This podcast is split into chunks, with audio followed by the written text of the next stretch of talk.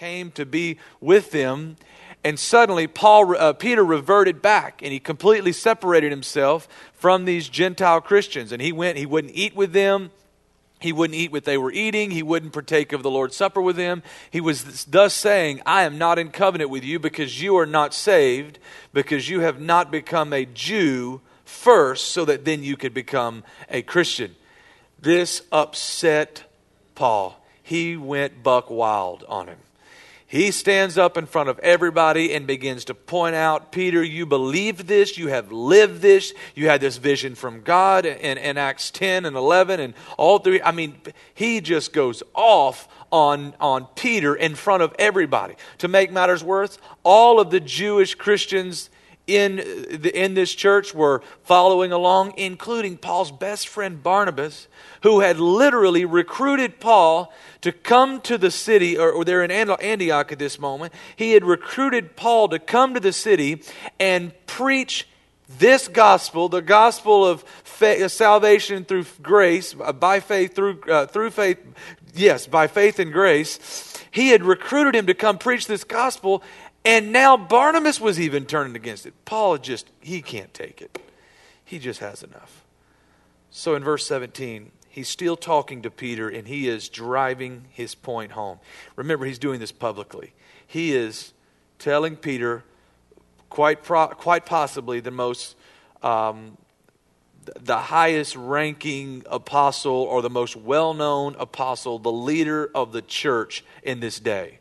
Paul wasn't at this point when this event happened, he wasn't the great apostle Paul yet. He was still working his way up the ladder. And, and, yet Peter was at the top, and he points him right in the face in front of everybody and tells him this stuff. Wow. What a moment to be a fly on the wall in, the, in, that, in that day. So he says, But if we, while we seek to be justified by Christ, we also ourselves are found sinners, is Christ therefore a minister of sin? Certainly not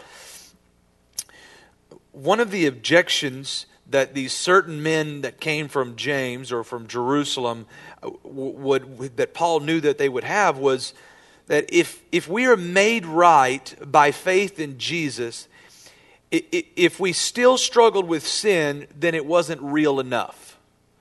It was like, okay, I'll give you that Jesus did this thing, but if you still struggle with sin in your life, then Jesus didn't quite do enough it wasn't quite enough. How could they have the accepted by God issue settled if they still battled sin?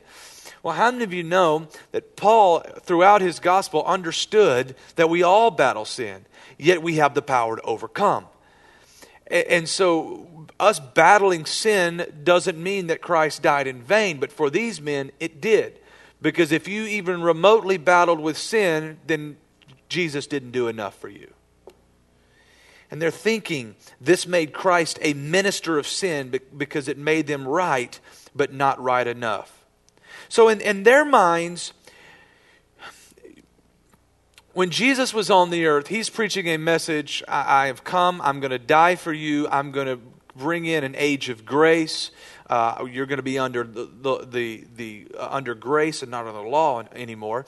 And, in, in, and at odds with Jesus were the Pharisees and the Sadducees, and this belief that you had to do everything exactly according to the law so that you could be righteous. Righteous according to the law. This is what Jesus was battling. And Jesus is saying, Listen, I'm going to die for all that. I'm going to be the lamb. I'm going to be the spotless lamb, the sacrifice, and I'm going to usher in the age of grace. It's going to be awesome. So, this is what is at odds. Paul deals with a little bit different issue. Because in this subject, in this, in this uh, passage, he's speaking to the Galatians and also referring to these other Christians uh, who, who had this thinking where it wasn't that you're saved by works, nor was it that you're saved by grace through faith, but it was actually faith plus works. So these guys had it in their mind now that it's not one or the other. It's no longer this way or this way. You have to now put them both together in order to be saved. Now we're in quite a quandary. Christ went to the cross to deliver us from the law, and yet they're saying, no, no, no, no, we still need the law. We need them both. Because Christ on the cross didn't do enough, we need the law as well to go ahead and put us over the top. Are you with me? Paul cannot handle this. He, he, doesn't understand. He knew that, that we are justified by Christ, and yet we're still sinners. We, he acknowledged that we still sin, even though we stand justified by our Savior. And that doesn't mean that Jesus is the author or approver of sin in our life.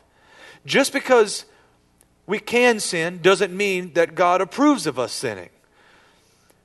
But neither does that mean that Christ was the author or the minister of sin. So Paul is just he's taken back by this. Luther, Martin Luther said it like this A Christian is not somebody who has no sin, but somebody against whom God no longer chalks sin because of his faith in Christ. So here's what he's saying. A Christian means it's not that you never no longer have to deal with sin in your life, it's just that God isn't holding you accountable for it because his blood has already covered it. This is challenging the thinking of both the Galatians, Peter, and all the men involved. Verse 18. For if I build again those things which I destroyed, I make myself a transgressor. What is he referring to here? Again, he's referring to the law. So he's saying, if we build again a way to God through keeping the law of Moses, then we would make ourselves a transgressor. If we said, Thank you, Lord, you destroyed the law, but we're going to build it back up, we are actually sinning more than just trying to live our Christian life and the sin that goes along with it. There is more sin, he, he is saying, in, in trying to find acceptance before God by our, by our law keeping than, than there is in sin in everyday life of a Christian. They thought we have to have to hang on the law so there won't be so much sin. And Paul is saying, guys, a lot of sin or a little sin still requires Christ. You can be a horrible sinner or you can be a baby sinner and you still need the grace of God. And that's what Paul's message was. So we can try to keep out as much as we can, but we're all still going to be sinners, whether you're sinning by trying to build the same bridge that we just that Christ died to destroy, or if you're sinning by just trying to do your best to live for God uh, under, the, under the age of grace. And Paul said, either way, you still need the same grace. You still need the blood of Jesus. How is this a sin? How, how, how is it being, how is it a sin to try to rebuild this thing?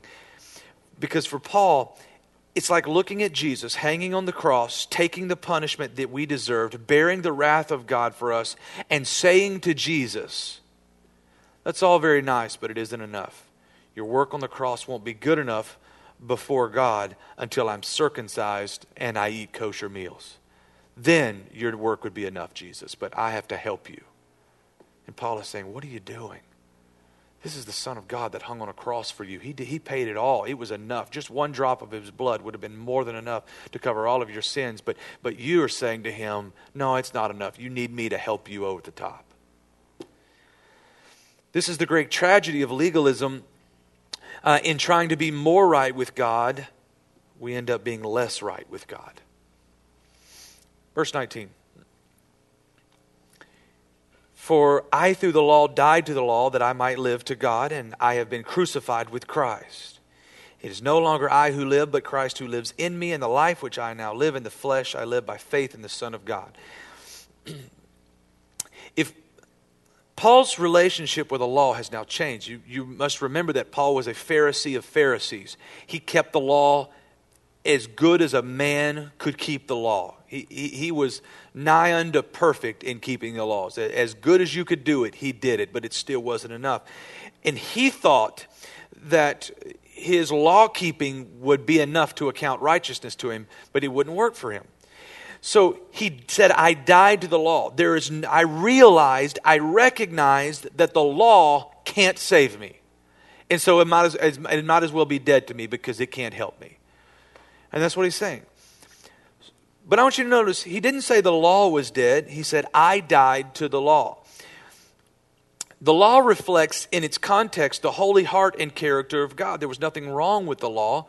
The law didn't need to necessarily go away because it reflects the character of God. Remember that God wrote the law.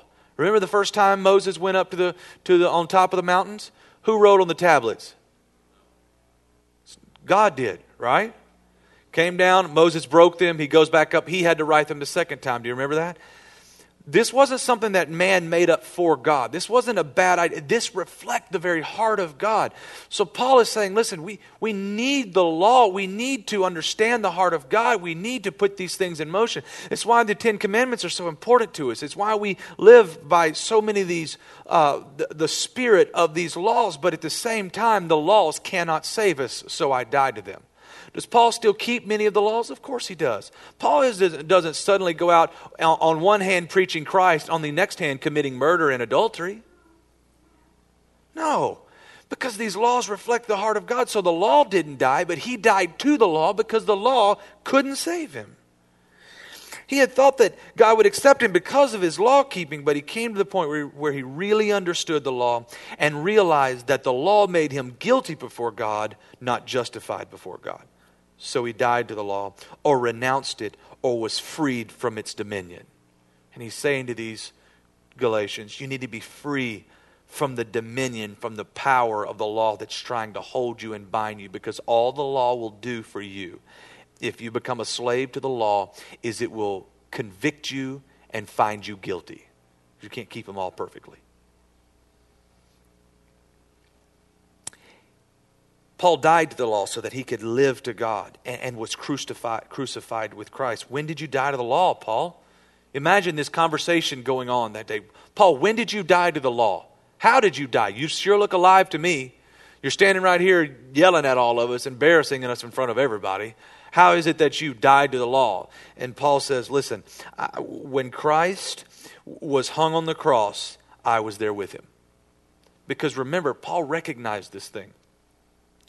Paul recognized this great exchange that took place on the cross. This, this exchange where God, Christ took on my life and I took on his life. He took my place and I took his place. So when Christ was hanging up there on the cross, in Paul's mind, it was as if he himself was hanging on the cross because it was his sin, because it was, it was his burden. And so he said, I, I died to the law on the Christ. I gave him my try to be right before God by the law life, and he gave me uh, his life and life more abundantly. That's what he gave me. So Jesus gave Paul his life to live. Paul understood this. No longer is it I who live, but Christ who lives in me. You see in this reflected the heart of Paul. Are you guys out there tonight? Okay, just making sure. You see the heart of Paul reflected in this. I gave Jesus my life, and he died on the Calvary. And then he gave me his life. But now it's not my life. I am just a steward or a manager of his life that he gave to me. So now I don't just live my life any way I want to because I am living Christ's life out in the world. So this is this is changes the way that people think about it. This changed this changed the way that people were trying to follow Christ at the time. Is wow, wait a second. Christ, if he took my life and I took his, then it's not just mine to live any way I want to, but I've got to do it the best way I can to to to manage my whoa, what are we doing here? to manage the life that Christ gave me. And you can't manage this new life on the foundation of law keeping. You just can't do it. It must be managed on the foundation of faith faith in the Son of God who loved me and gave himself for me. His faith is not in himself or how well he could keep the law, his faith was in Christ. Paul knew he could keep the law, but he also knew that wouldn't get him there. So he gave up faith in the law and he said, I got to have faith in somebody who can get me there. And the only person who that is, is Christ. So I have faith in Christ. Notice he said, uh, Christ loved him who loved me and gave himself for me. Christ proved his love for us on the cross. And this is interesting because Paul had lived his life for the law. He had given everything to studying the law, learning the law, living for the law, persecuting Christians because of the law. He had given it all to them. But what he realized, and what he's saying to us in this verse is the law never loved me back. The law never did anything for me, and the law never will because the law can't. Who loved me? Christ loved me. How do we know? Because Christ actually did something for me. He gave his life for me. So Paul says, guys, don't Don't be living your life. Don't be trying to follow something and make something work as if the law loved you and the law didn't love you. Christ loved you. Christ loved him and proved it. The law would only try to condemn, but Jesus gave his life. So he concludes this segment with his final statement. Again, remember, he's looking into the eyes of Peter, the biggest man in the church. He's looking at Barnabas, his best friend in the whole world at this point in his life, who's called him to Antioch to build this church, to preach this gospel. And he looks them in the eyes, these, these certain men who apparently had the power to destroy people's ministries in that day. And he looks them in the eyes and he says, I do not set aside the grace of God. For if righteousness comes through the law, then Christ died in vain. Here's what he's saying it's the conclusion. For Jewish men, or any men for that matter, to require themselves or other people to live under the law of Moses to be right with God is to set aside the grace of God. Is just to say, we don't need you here. And it's saying to Jesus, I know you died. I know you went to the cross. I know you went to the whipping post. I know that you shed your blood for us, but really, we don't even need that. We're going to set you aside and allow all your pain, all of your sacrifice to be in vain, and we're going to go back to our way, the law. Paul said, No, I can't do that. I want you to flip over to Matthew chapter 26 with me really quickly. And I want you to understand why Paul knew why he could say this with confidence. Matthew chapter 26, verse 39. This is Jesus praying in the garden. This is, he is within just a few moments or a few hours, he's about to be arrested.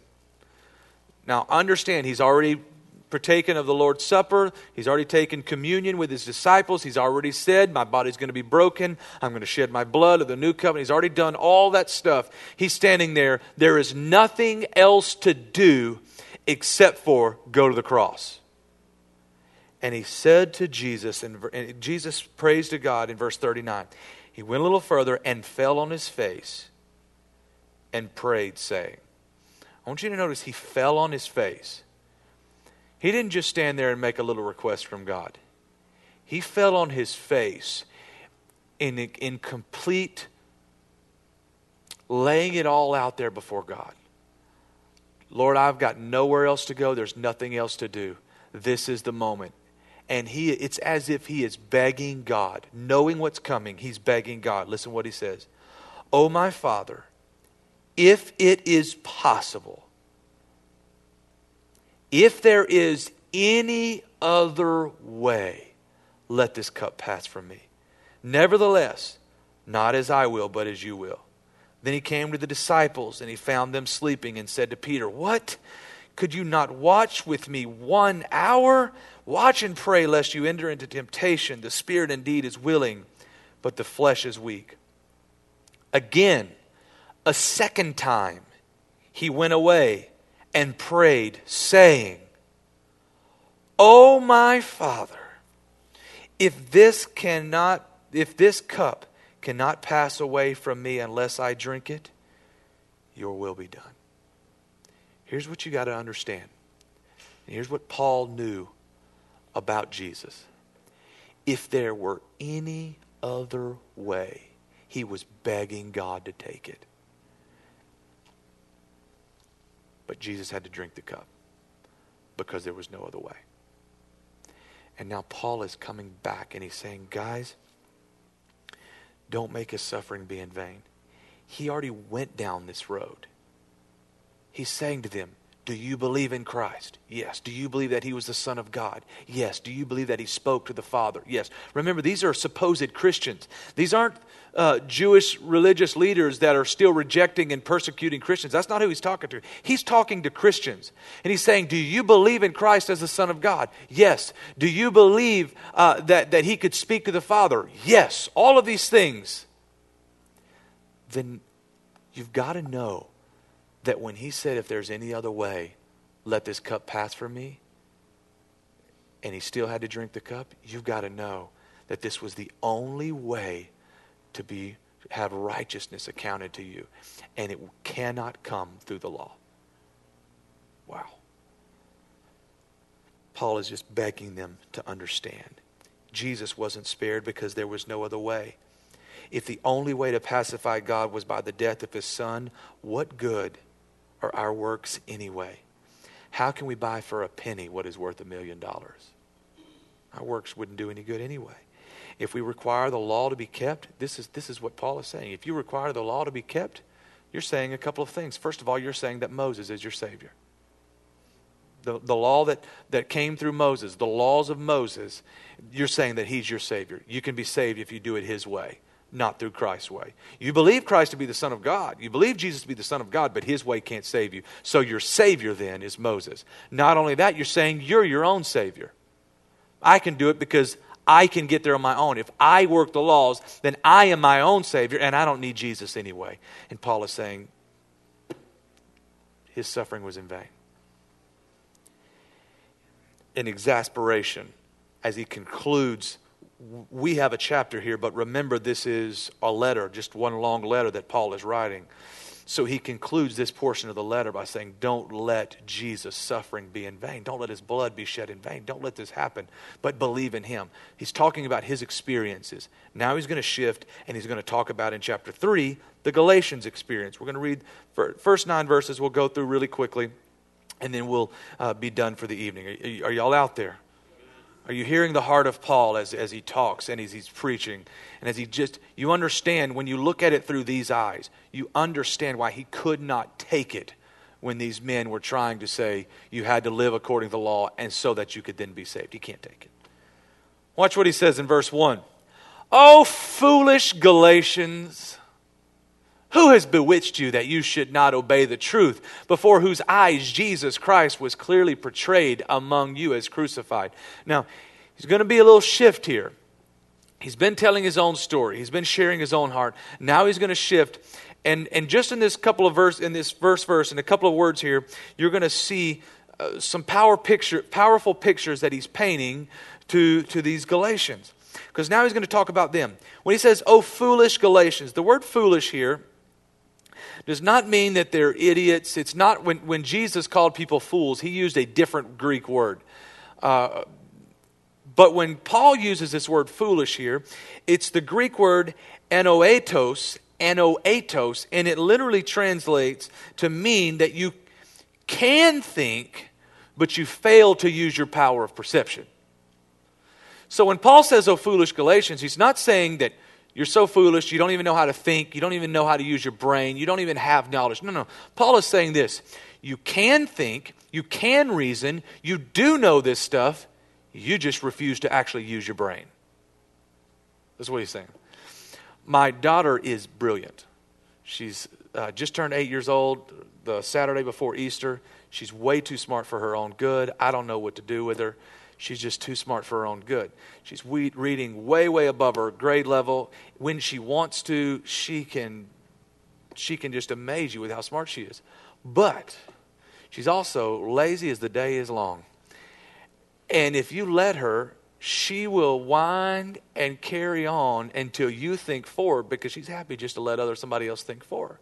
She can do it, but like the Galatians, at times she's very foolish because if you'll let her, she'll just believe anything and she'll just let you do it for her. And it drives me crazy. You know this game. We're studying for a test last night. You know this. You just answered this question.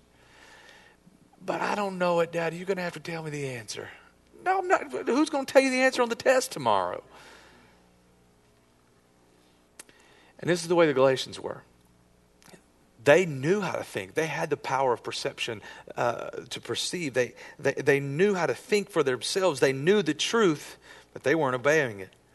Now, watch, he says, Who has bewitched you that you should not obey the truth? Bewitched. It's an interesting term. The only time I ever hear this term used was, was the old Bewitched show so I never thought, you know, I thought, okay, it has to do with magic and witches, then therefore uh, you won't hear it in the Bible. No, Paul says, who has bewitched you? Well, we got to look at what he's referring to here. Bewitched was a Greek word uh, used to refer to a spell cast that would be cast upon people by using an evil eye, an evil eye. And so what would happen is uh, well, for instance, it was thought that the way a serpent would work, when a serpent would hypnotize its prey by looking them in the eyes, and when its prey looked the serpent in the eyes, you've seen in, uh, you know, the king cobra when he does the dance, he's hypnotizing its prey so then he can strike and take you out. Are you with me? That's believed to be the evil eye. And so, here's what he's saying that, uh, that who has bewitched you? When, when a victim looked into the evil eye, then you could cast a spell on you, could defeat the enemy, with your, your prey or your victim with no problem. So here's what Paul is saying that the way to overcome the evil eye, and this is what the Greeks understood, the way to over the, overcome the evil eye, in quotations, was simply to not look at it. So the question then becomes who are you looking at Galatians, that is causing you to stop using your power of perception, your knowledge uh, th- that you have already attained, to be hypnotized as prey for the enemy? Who has bewitched you? Whose eyes have you been looking into that have got you hypnotized? So now they're stealing away from you, stealing from you, stealing your salvation, stealing your faith, stealing your understanding, stealing your life, and you don't even know it because you're looking into the eyes of the wrong person. Like looking in the eyes of a serpent. He's hypnotizing you, but the only reason he's hypnotizing you is so that he can strike and take you out. You're his prey. And so Paul paints this picture here. Who has bewitched you? Who are you looking at? Who are you listening to? Because you quit listening to me. I was telling you the truth. When I came through and preached for you, I was telling you the truth. You knew the truth. You had this all underst- understood, but you have looked into the eyes of the wrong person, and because of that, you were set up to fall. Who are we looking at? Are we looking into the eyes of the uh, uh, that will devour us like the serpent? Or are we looking at the one who will save us? Are we looking into the eyes of Christ? I'm going to move forward here, running out of time. Verse 2 This I want to know for you. This is what he says. This only I want to learn from you. Did you receive the Spirit by the works of the law or by the hearing of the faith? Notice that Spirit there is capitalized. He's referring to the Holy Spirit. Uh, the gifts of the Holy Spirit, speaking in tongues, uh, all these things. Did you receive these things by the works of the law or by the hearing of faith? How did you get them? Uh, and so their question of their answer, of course, is faith. They didn't receive these because they were so good. They received them by faith. They, they believed, and the Holy Spirit was poured out upon them, and they received the gifts of the Holy Spirit. Now, watch. Paul has just taken this thing from being more than just salvation. Okay, now we're going he's going to take us on a journey in these next few verses because he's got us convinced, or at least he's got me convinced, and I hope you as well, at this point, that uh, works can't save us, that we have to have faith in order to be saved. But now he's going to take it further. He says, Not only were you saved by faith, but how did you receive the Holy Spirit? Answer? By faith. So he's going to take us on this journey. He takes the next step because he wants us to know it's not just all about salvation. There's more to this deal, and you still need faith. So he's taking us on the journey. You didn't earn the gift, but it was freely given, as evidenced in Luke chapter 11. So, if it began as a work of the Spirit, are you now being made perfect by, by the flesh? They were deceived into thinking that spiritual growth or maturity could be achieved through the works of the flesh. You received by faith, but now you're thinking, okay, so we got saved by faith to some degree, but then we uh, received by faith the work of the Holy Spirit, but now we're saying that we can grow uh, spiritually and mature spiritually by works of the law. And he's saying, guys, you're not, you're, you're, you're going backwards. You're on the right track, you're on the right track, and then you turn around and go the wrong way. And he's saying, no, no, stay on track with me. Your salvation by faith, you receive the gifts of the Holy Spirit by faith, and also you grow spiritually and mature spiritually by faith. He's following along this track. Because the principle of the law uh, says ble- that you're blessed and grow by earning and deserving. These are the words that relate to the law. You earn it, thus you deserve it. But the grace says you receive blessings and you grow by believing and receiving. You can't earn it and you don't deserve it, so all you can do is just believe and then receive. And this is, this is when the, the grace and the law are at, are at odds. So, how do, you, how do you feel that God wants to bless you then? By works or faith? I believe he wants to do it by faith. And that's what Paul is saying. The devil can't stop us from being saved by faith. So Paul is warning us don't let him try to hinder your blessing and your growth and your maturity by faith. He says, okay, you've got the faith deal, fine. I can't get back in there. I don't think anybody in the room is debating on becoming a, a Jew, an Orthodox Jew, and living that whole deal. Is anybody in here debating that? No, I didn't think so. So here's what Paul is saying You've got that one covered. Good. Don't get caught up in the eyes of the serpent looking into the evil eye while he's taking out and cutting your legs off from under you and stealing your blessing from you, stealing the Holy Spirit, stealing the gifts from you because you're thinking that those come by works. You can't do enough to earn those. Think about it. You can't live perfectly enough to have the gift of the working of miracles working through you. You can't do it. You can try as hard as you can. But the only way you get it is through the power of the Holy Spirit that's given freely. So he, so he gives these gifts discernment, wisdom, knowledge, uh, words of knowledge, all these things, prophecy, healing, working of miracles, faith, all these gifts. You can't do things right enough to deserve them. You don't deserve them, but he gave them anyway. So don't let the devil sneak in there and cut you off. Paul is he's exhorting us. Don't let this happen to you. And then he says in verse 4, have you suffered so many things in vain, if indeed it was in vain? So now he says, Listen, guys, we talked about Jesus suffering vain, in vain, but don't let yourself suffer in vain. See, when Paul was in Galatia, he had a lot of uh, persecution that went on to himself personally. If you go back to Acts, the I believe the 16th chapter or so, the 16th chapter, where Paul was stoned and left for dead. Do you remember that? They thought he was dead, so they left him. That was in a city in Galatia. So Paul is saying, listen, I suffered there, and while I was preaching and they were persecuting me, they were persecuting you too. You went through pain, you went through suffering for the message of faith and grace and the gospel of Jesus Christ. You went through all that stuff. Don't get caught up. Remember, you're look whose eyes are you looking into that you know they're they're going to come after you, but you got caught up and you're hypnotized and in the process you're giving over in vain all that you've already fought for. Don't give it up. You fought the devil for this revelation. Don't just willingly give up on it. Don't let the, the serpent, don't let the devil hypnotize you. Now, he makes one final shift. We got five minutes and we're coming to a close. Therefore, he who supplies the Spirit to you and works miracles among you, does he do it by the works of the law or by the hearing of faith? Question, answer is by faith. Just as Abraham, and he's going to quote now from Genesis, believed God and it was accounted to him for righteousness. Therefore, know that only those who are faith who are of faith are sons of Abraham.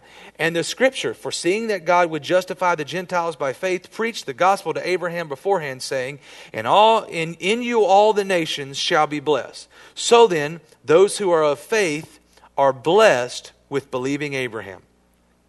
Now, Abraham believed God. Paul brings up Abraham because for Jews, uh, they, they um, felt like they were a little bit better than everyone else because they came from the lineage of Abraham. If, if, if I was a Jewish Christian and you were a Gentile Christian, I had it in my mind that I'm a little bit better than you because I came from the direct lineage of Abraham and you didn't they claimed Abraham as their ancestor and uh, this hugely important being, which he was. The Bible says he believed and it was accounted to him as righteousness. This was the perfect example for Paul to use. I want you to note the Bible didn't say that Abraham believed in God and it was accounted to him for righteousness. Will put up verse 6 for me. Just as Abraham believed God and it was accounted to him for righteousness. You got to know something. It is not enough just to believe in God. It's not enough.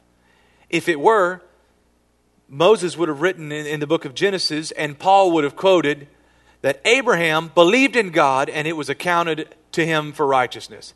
It is, a not, it is not enough just to believe in God. Even the demons believed in God. But Abraham believed God. He believed what he said. He believed that God would save. He believed that God would rescue. He believed that God would empower him to overcome. He believed that God would give him would, would fulfill the promises that he said for him. Abraham believed God. Whatever God says, yeah, I believe that. Well, God says, oh, no, no, I believe that. Did God say it? Yes, I believe. We have to get this kind of faith in us. Think about the faith that Abraham said as he's leaving uh, worshiping all these moon gods and all these other gods, and he's, and he's leaving his whole. He, he decided, whatever God says, I'm going to believe that. I'm 100 years old. I've never had a son. And, but God says I'm going to be the father of nations. I'll believe that. My wife is 99. I believe it. There's no way, Abraham. No, I believe God. Your descendants are going to be like the stars in the sky and the sand on the beach. Yeah, I, know. I believe that. Moses, uh, Abraham, you're crazy. I know, but I believe God. Do we have that kind of faith where God says whatever He wants and we say, okay, I believe that? God said it, I believe it. Or do we, are we always trying to qualify it and quantify it and make sure? And, no, no. God said it, therefore I believe it. Yeah, it doesn't make sense, but I believe it because God said it. This is the, this is the magnitude of the faith that, God, that Abraham had. And because of this much faith that he had in God, that God would save him, God did. It was accounted unto him as righteousness. What, he, what God is saying here was that literally Abraham's account, like a bank account, was in the negative. But God took righteousness, his own righteousness, out of his bank account and he put it into the bank account of Abraham. He said, Abraham, there's nobody else that can save you, but I've got enough for both of us. So I'm going to take my righteousness and put it into your account so it's accounted unto you, and it looks as if you're righteous. You're not righteous, but because I put my righteousness in your account, you are now righteous. And this is what God has done for us. When we believe God, when we believe in Him, when, when we uh, come to Him through faith and, and grace and, and, believing, He says, You know what? You don't have enough righteousness. You've been trying hard. I appreciate that. I love you for it. But you know what? You can't do it on your own. So let me take some of my righteousness out of my account. Because my account, your account has a number on it 3,000, 2,000 negative 400, whatever your bank account says right now. God's account has a symbol. It looks like a sideways eight, and it means infinity. Because God account, God's account never runs out. And so he's looking at us and saying, How much do you need? Oh, yeah, yeah. Here you go. Here's enough there's enough righteousness for you. Oh, you need some more? Here's some, here's some righteousness for you. Oh, your, your, your, your husband now is coming to me and he wants to believe on me. Good. I've got enough righteousness for him. Oh, your kids want to believe in me. Well, I'm not running out. There's plenty more where that came from. Here's some more righteousness for them. And now his righteousness is accounted unto us. And this is what Christ does for us. This is what God does for us, what Christ did for us on the cross. Aren't you happy for that? Notice what he says. For another day, I want you to go back and study what he says in verse 8. And the scripture, foreseeing that God would justify the Gentiles, preached the gospel to Abraham, saying, In you all the nations shall be blessed. Watch this. Paul personifies the scripture because he said, Whatever the scripture said, that's what God spoke. Remember in John chapter 1, verse 1? And the word was God? For Paul, it was a person. And the scripture wasn't just old writings, it was a person who spoke it and prophesied it. And watch what he prophesied. In you, speaking to Abraham, all the nations shall be blessed. How many nations? Has the law been given at this point? No. At this point, there is not even a Hebrew nation yet. It's still in the works with Abraham. And yet, Scripture declares, prophesies, and tells us that He gives us a glimpse into God's plan before there was Judaism, before there was Israel, before there were Hebrews, before there were Jews, before all of that. Here is God's plan.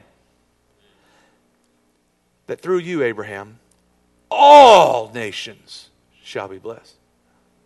So here's what Paul says You're getting this thing mixed up and thinking it's about the law. I'm going to take you back before the law. Before there was the law of Moses, God said, because remember, the Word was God. When Scripture spoke, it was God speaking in Paul's mind. Watch this. Before all of that, if you think the law is the end all and there was the beginning, I'm going to take you back even further to your father Abraham, and I'm going to let you know that his plan was to save all nations through faith. This messed with their thinking. This, this, this just really uh, bothered so many of them because they believed, uh, many rabbis actually taught that Abraham stood at the gates of hell and would, and would watch to make sure that none of his descendants would slip through and make it into hell, that he could save them out first. So here, here's what Paul is saying. The problem is, if Abraham is standing there at the gates of hell making sure his descendants don't fall into hell, he's not looking for his genetic uh, your his his downline for for just Jews. Just because you're a Jew, Abraham's going to save you and make sure you don't fall through. He's saying the real sons of Abraham that he's watching and waiting for are that because of faith. Watch.